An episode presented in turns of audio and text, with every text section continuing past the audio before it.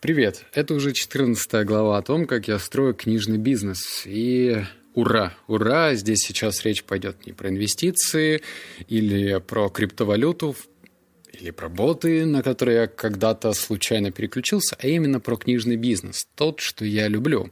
Эта глава называется «Куплю коня он цыгана дорого». Я хочу здесь остановиться, потому что это интересный момент. Э, кто не знает, как записывается подкаст, это чистая импровизация. То есть у меня нет какого-то заготовленного текста. Я обозначаю для себя подглавы и начинаю вслух размышлять. И этот подкаст а, родился в тот момент, когда мне пришла в голову странная идея. Странная идея, которую я озвучил э, в подкасте «Книги на миллион». Я озвучивал книгу и подумал, блин, а почему до сих пор у нас есть э, такая достаточно устаревшая модель принятия людей на работу. Как людей принимать на работу? Можно, конечно, по рекомендации, можно э, выставить свою вакансию, и люди начинают откликаться рассылая свое резюме. И, как правило, резюме – это рожки до ножки. То есть там люди пишут то, что они бы хотели представить будущим работодателям. Какие они пунктуальные, какие они работоспособные, какие они честно открытые и так далее. Все эти эпитеты, которые благополучно копируются из одного резюме и вставляются в другое. Вот так все просто. Но есть еще один важный фактор – это, опять же, опыт работы. Да? когда ты пишешь, так, я проработал в Яндексе с 2011 по 2015, я проработал в Гугле с такого-то года. Вроде звучит тоже весьма внушительно, но на поверку, если углубляться, опять же, в это резюме, то может оказаться, что человек принимал чуть ли не косвенное отношение к какому-то проекту, либо не принимал вовсе. То есть он, ну, я, конечно, утрирую, он мог там работать каким-нибудь там помощником помощника бухгалтера в Яндексе. Никакого серьезного а, решения он не принимал. Опять же, утрируем. То есть все эти вакансии, резюме, они застряли в каком-то каменном веке. То, что я делаю книжную платформу, для меня было а, абсолютно маленькой ступенькой. То есть я понимал, что если делать просто книжный сайт, ну, это, во-первых, скучно, а во-вторых, ну, должна какая-то быть э, эволюционная следующая ступень. То есть для чего я это делаю? Да, понятно, у меня есть аудиоподкасты, и было бы здорово использовать текстовую версию для того, чтобы получать SEO-трафик. Ну а дальше-то что? Что, что? Какая глобальная цель построить самый большой посещаемый книжный сайт? Да нет же. Затем появилась идея сделать э, уже статьи по привычкам. Ну, потому что в этом подкасте «52 недели одержимости» я рассказываю про привычки. Опять же, есть материал, с которым можно работать. Ну, а дальше-то что? Опять же, что, самый большой портал? Нет. Теперь другая идея. Смотри, у нас э, рассматривается в вакансии как своеобразная макулатура. И эту макулатуру достаточно сложно подтвердить. Можно, конечно, позвонить предыдущему работодателю и спросить, а действительно ли Фролов Николай Петрович работал у вас тогда-то и тогда-то и делал то-то и то-то. Мало того, что у нас кратковременная память, как у рыбки, так и во-вторых, ты можешь позвонить в неудобное время э, к человеку, и вообще он может там совершенно другими делами заниматься, неудобно, невыгодно, а может быть, вообще человек был талантливый, который ушел с этой работы, но у него был такой характер, что он всем подговнил. И, естественно, ему дадут плохую рекомендацию. То есть вот этих подобных камней достаточно.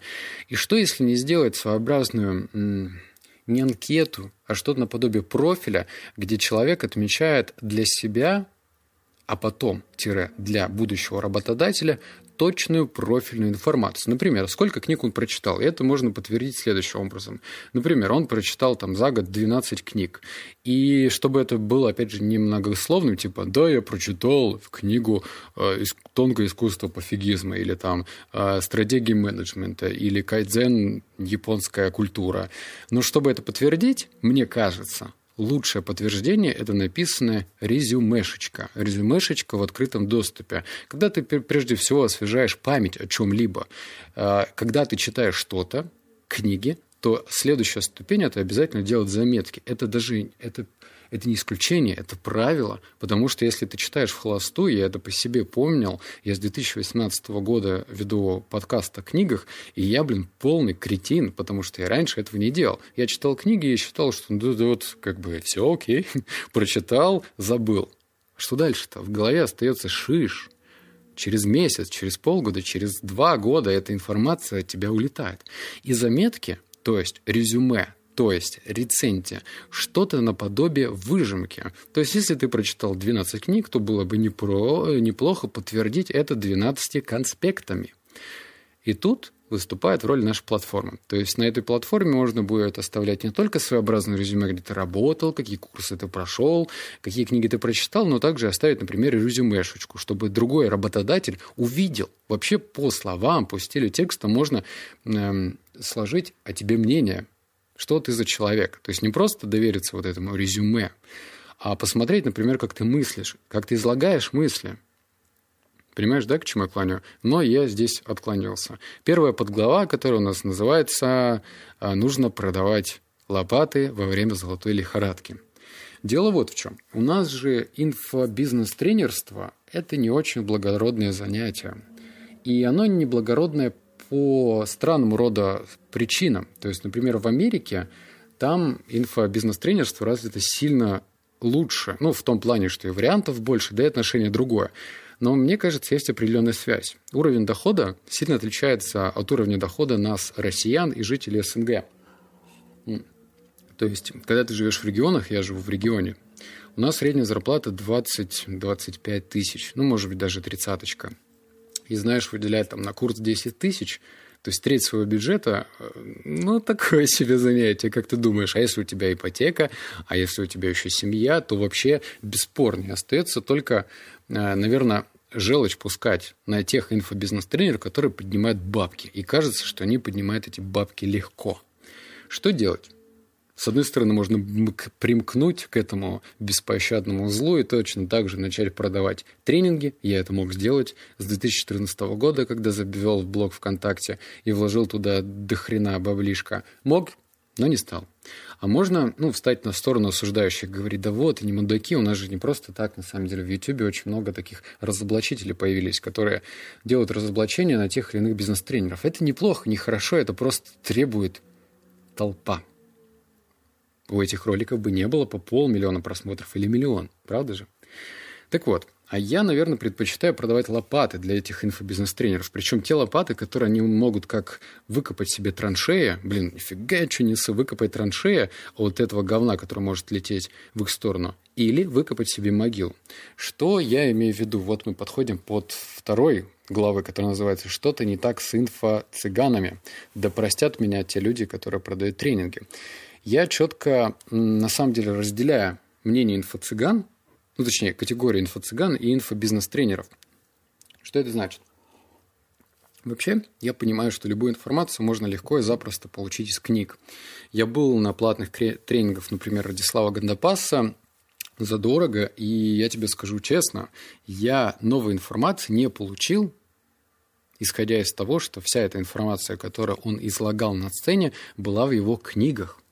Это не хорошо, не плохо. Возможно, есть те люди, которые воспринимают инфу лучше, сидя в зале, с ощущением, блин, я же столько денег потратил, я должен все-все-все пропустить через себя. Или, например, вот эта ситуация, которая была с Энтони Робинсоном в 2018 да, году, когда он приезжал в Москву, и ценник за билет был просто какой-то космический, особенно для VIP-мест. Но в то же время, смотря его веб-версию, ну, в смысле выступления, я отчетливо себе даю знать, что это та самая инфа, которая есть, например, в книге «Разбуди в себе исполина». Кстати, крутая книга. И там это уже все есть, там это уже все было, там тебе уже все разжевано по полочкам. Так вот, кто для, кто для меня такие инфо-цыгане? Инфо-цыгане – это, наверное, те люди, которые пришли э, в эту нишу под предлогом быстро срубить бабла, получить его и уйти в освоясь красиво, насрать на отзывы и вообще, ну вот, это легкие деньги. Да пошло на все. вот так. Это, наверное, инфо-цыганство. Инфобизнес-тренерство – это, наверное, такое, в моем понимании, даже, наверное, благородное занятие, типа такого коучинга для результата. Мы же не осуждаем, например, тренеров. Вот есть Марк... Как же? Фелпс, Маркон, Маркус Фелпс. В общем, как-то я читал книгу, опять же, когда я еще не делал заметок, про одного э, пловца, Марк Фелпс, по-моему, он 12 золотых медалей получил на Олимпиаде, по-моему, в 2004 году. И мне кажется, никто не будет осуждать его тренера, потому что 12 медаль получить во время одной Олимпиады, но очевидно, что тренер приложил к этому ну, какую-то долю все-таки успеха, да, что благодаря нему это произошло? Что в этом тренере? Вот здесь я воспринимаю такого человека, такого масштаба личности, как, как тренера. Вот здесь в этом что-то есть. Или, например, те же тренеры, которые тренируют команды, которые получают золото. Это да. Так вот, что я предполагаю должно появиться следующим этапом на портале. Это возможность инфобизнес-тренерам размещать свои курсы. Но фишка следующая, что те инфокурсы, которые набирают малое количество рейтингов, положительных отзывов, они начинают опускаться вниз. А если они опускаются вниз, то, соответственно, спроса на них становится все меньше. И здесь появляется закономерность. Инфобизнес-тренер заинтересован в том, чтобы твой курс собрал больше положительных отзывов. А значит, он будет больше и лучше работать с аудиторией. Потому что порой даже проблема не в самом материале, а проблема в донесении этого материала. То есть некоторые люди говорят, да вода водой. Ну, а если ты копнешь глубже и скажешь, слушай, если это вода водой, давай-ка по пунктам разберем. Вот ты это сделал, а вот это ты сделал, и когда ты сделал, а какой ты результат получил, то на проверке выяснится, что да нифига этот человек не делал. Он как бы, ну, типа, ожидал, наверное, суперсекретный успех услышать, а нету. Нету этого секретного успеха. И вот он, обиженка, ходит и расстраивается. К чему это? К тому, что будет своеобразный рейтинг, в котором как раз-таки, ну, шлаковые продукты, которые были сделаны для того, чтобы просто купить точнее, продать больше курсов, тренингов, они уйдут вниз безбожно. В то же время будет своеобразная продающая стратегия. То есть, если мы будем выходить на инфобизнес-тренеров и предлагать им размещаться бесплатно, мы будем получать в конечном итоге SEO-трафик. То есть, например, кто ищет там, не знаю, там, курс Михаила Дашкиева по автоматизации бизнеса. В Яндексе, в Гугле он будет рано или поздно находить нас. Это трафик, это плюс. Во-вторых, естественно, мы, скорее всего, сделаем такую своеобразную модель фремиума для этих инфобизнес-тренеров. Хочешь выложить бесплатно? Пожалуйста. А хочешь сделать так, чтобы он больше на первом месте простоял или был более видный для целевой аудитории? Это можно, но только с баблишка. Или хочешь, чтобы мы сделали, наша команда написала какую-нибудь профильную статью? Да пожалуйста. Но это тоже будет за отдельную плату. Соответственно, будет появляться такая своеобразная экосистема. Пока я так рассуждаю, звучит, наверное, весьма легко, но что-то мне подсказывает, что это, блин, нелегко. А, я для себя вот что решил. Мы подходим к третьему подглаве, подглаве, который называется «Как?». Я тут разблокирую телефон. «Как рынок почистится, инфотренеров полюбит». Да. А, я понял, что пора уже действовать так, как надо, по учебнику. А именно, делать все-таки фримиум модель, а не когда ты просто думаешь, вот эта модель такая грандиозная, она точно взорвет рынок. А может быть, ни хрена он не взорвет. Может, это будет не бомба, а маленькая петарга, которая разовьется так, что ее никто не услышит. И чтобы этого не произошло, чтобы не вкладывать кучу баблишка в создание дополнительного портала, много программистов покупать, я лучше сделаю следующее. Сейчас мы с партнером, он доделывает бота по критическому мышлению, и мы переключаемся в сторону такого маленького мини-магазинчика тех курсов, которые есть сейчас. То есть мы просто посмотрим, как будет реагировать аудитория. У этих курсов можно оставлять рейтинги, можно оставлять отзывы, но только, знаешь, по той системе, как, например, Booking. Вот, Booking он очень здорово сделал. Ты не можешь написать отзыв отелю, если ты в нем не пожил. Понимаешь, да? То есть это позволит избежать вот этих э, хейт, э, фейковых отзывов от конкурентов. Ты знаешь точно и четко, что, кон- что конкуренты не могут его написать, если не пожили в этом отеле. Можно сделать что-то такое. Посмотрим. Я не знаю, что из этого получится, но мне кажется, что это следующий вариант потестировать гипотезу. Кстати, если ты вдруг ну, чувствуешь какой-то отклик, и у тебя есть экспертиза, и ты хочешь поучаствовать, почему нет? Напиши мне во ВКонтакте. А, Телеграм я никому свой не даю, а вот во ВКонтакте можешь Алексей Корнелюк написать пиши, может быть, что-нибудь у нас с тобой получится. Это пока просто тест гипотезы. Посмотрим, подумаем, но что-то в этом есть, как мне кажется. Все, обнял, поцеловал, заплакал. Услышимся в следующем подкасте. Пока.